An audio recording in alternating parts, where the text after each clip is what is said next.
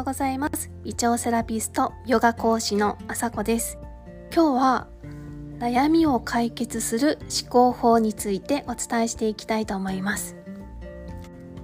結論から言ってしまうと今日ご紹介する方法は仮説思考法という方法です、まあ、悩みってあの角度を変えてみると課題になるんですよ。その課題からゴールを決めていくつか仮説1仮説2仮説3というふうに組み立ててまあ検証したり判断したりその悩みを課題に変えたその課題を解決していくためのツールの一つです。あなたは今悩みありますか？まあ多くの人が小さなことだったり、まあ、ちょっと深刻なことだったり多かれ少なかれ何かしら悩みってあるのかなって思います。例えば今の私の、まあ、小さな悩みだとしたら今日の夕飯どうしようかなって思っています、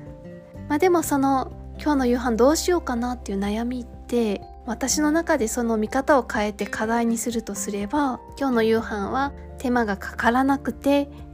美味しくてなおかつ栄養バランスが取れたメニューにしたいっていうのが私の中の課題なんですね。見方を変えるだけで取り組みやすくなってくるのが分かりますか？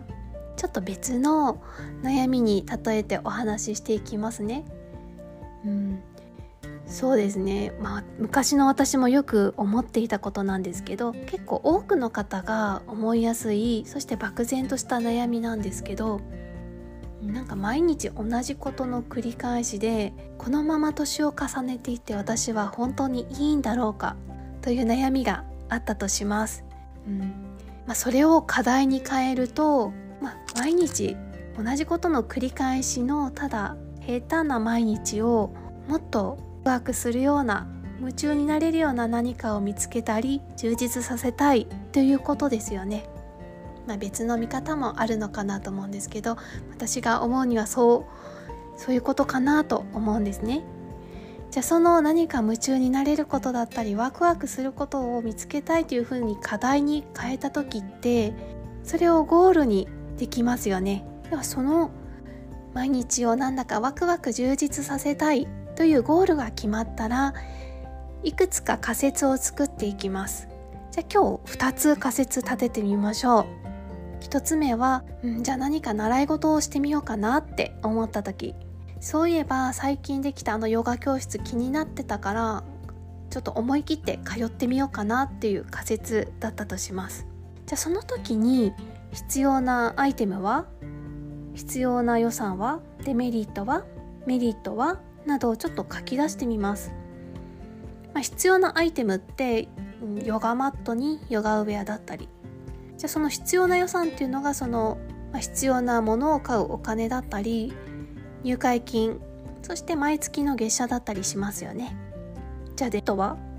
うん、体柔らかくなるかなとかほぐれるかな。運動習慣ができて血流の巡りも良くなってくるよね。ストレスも減ってくるかなとか。じゃあデメリットは？デメリットはそうですね。会社が残業になった時に通えない日が出てくるかもしれない、うん、なんだか疲れた時に行きたくない日も出てくるかもしれない、まあ、そんな感じでそれぞれ仮説から必要な判断をしていきます。じゃあ2つ目の仮説、うん、家の中でできるような趣味を作ってみようかなって思った時にそういえば最近なんだか便秘気味だな。便秘を解消できるような料理のメニューをレパートリー増やしてみよう。なんかその便秘についてちょっと勉強して知識もつけてみよう。ということででそういった情報を集めたり本を買ったりすることができますよね。じゃあその時に必要なアイテムっていうのがその本だったりもしかしたらキッチングッズだったり必要なそのキッチンに必要な材料だったりしますよね。じゃあメリットは、うん、なんだか自分の体と向き合う時間ができる。そして腸が健康になって体も元気になるかも。肌も綺麗になるかもしれないですよね。じゃあデメリットは？そうですね。うん。自己流だとなんだか料理も失敗するかもしれない、まあ、作ってみるとは言ってみたものの忙しくてできない日が多いかもしれない。とかですねそういったことをいくつか書き出していきます、ま、その中からじゃあちょっとこの仮説まずは試してみようというふうにやってみます。でその行動をしてまた何か違うな失敗したなと思ったらまた検証するんですよね。何が失敗の原因だったかなとか、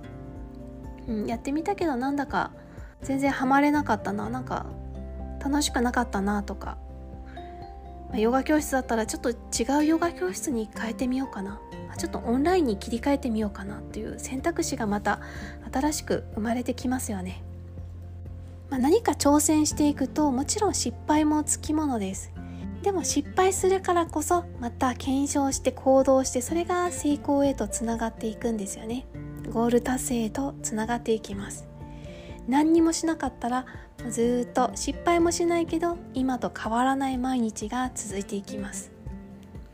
なのであなたの中に何か悩みが生まれてきたらこれは課題だというふうにちょっと課題に切り替えてみてください。そうするとその悩みを課題にそしてその課題を解決するその仮説思考法で試行錯誤していくとその悩みっていつしか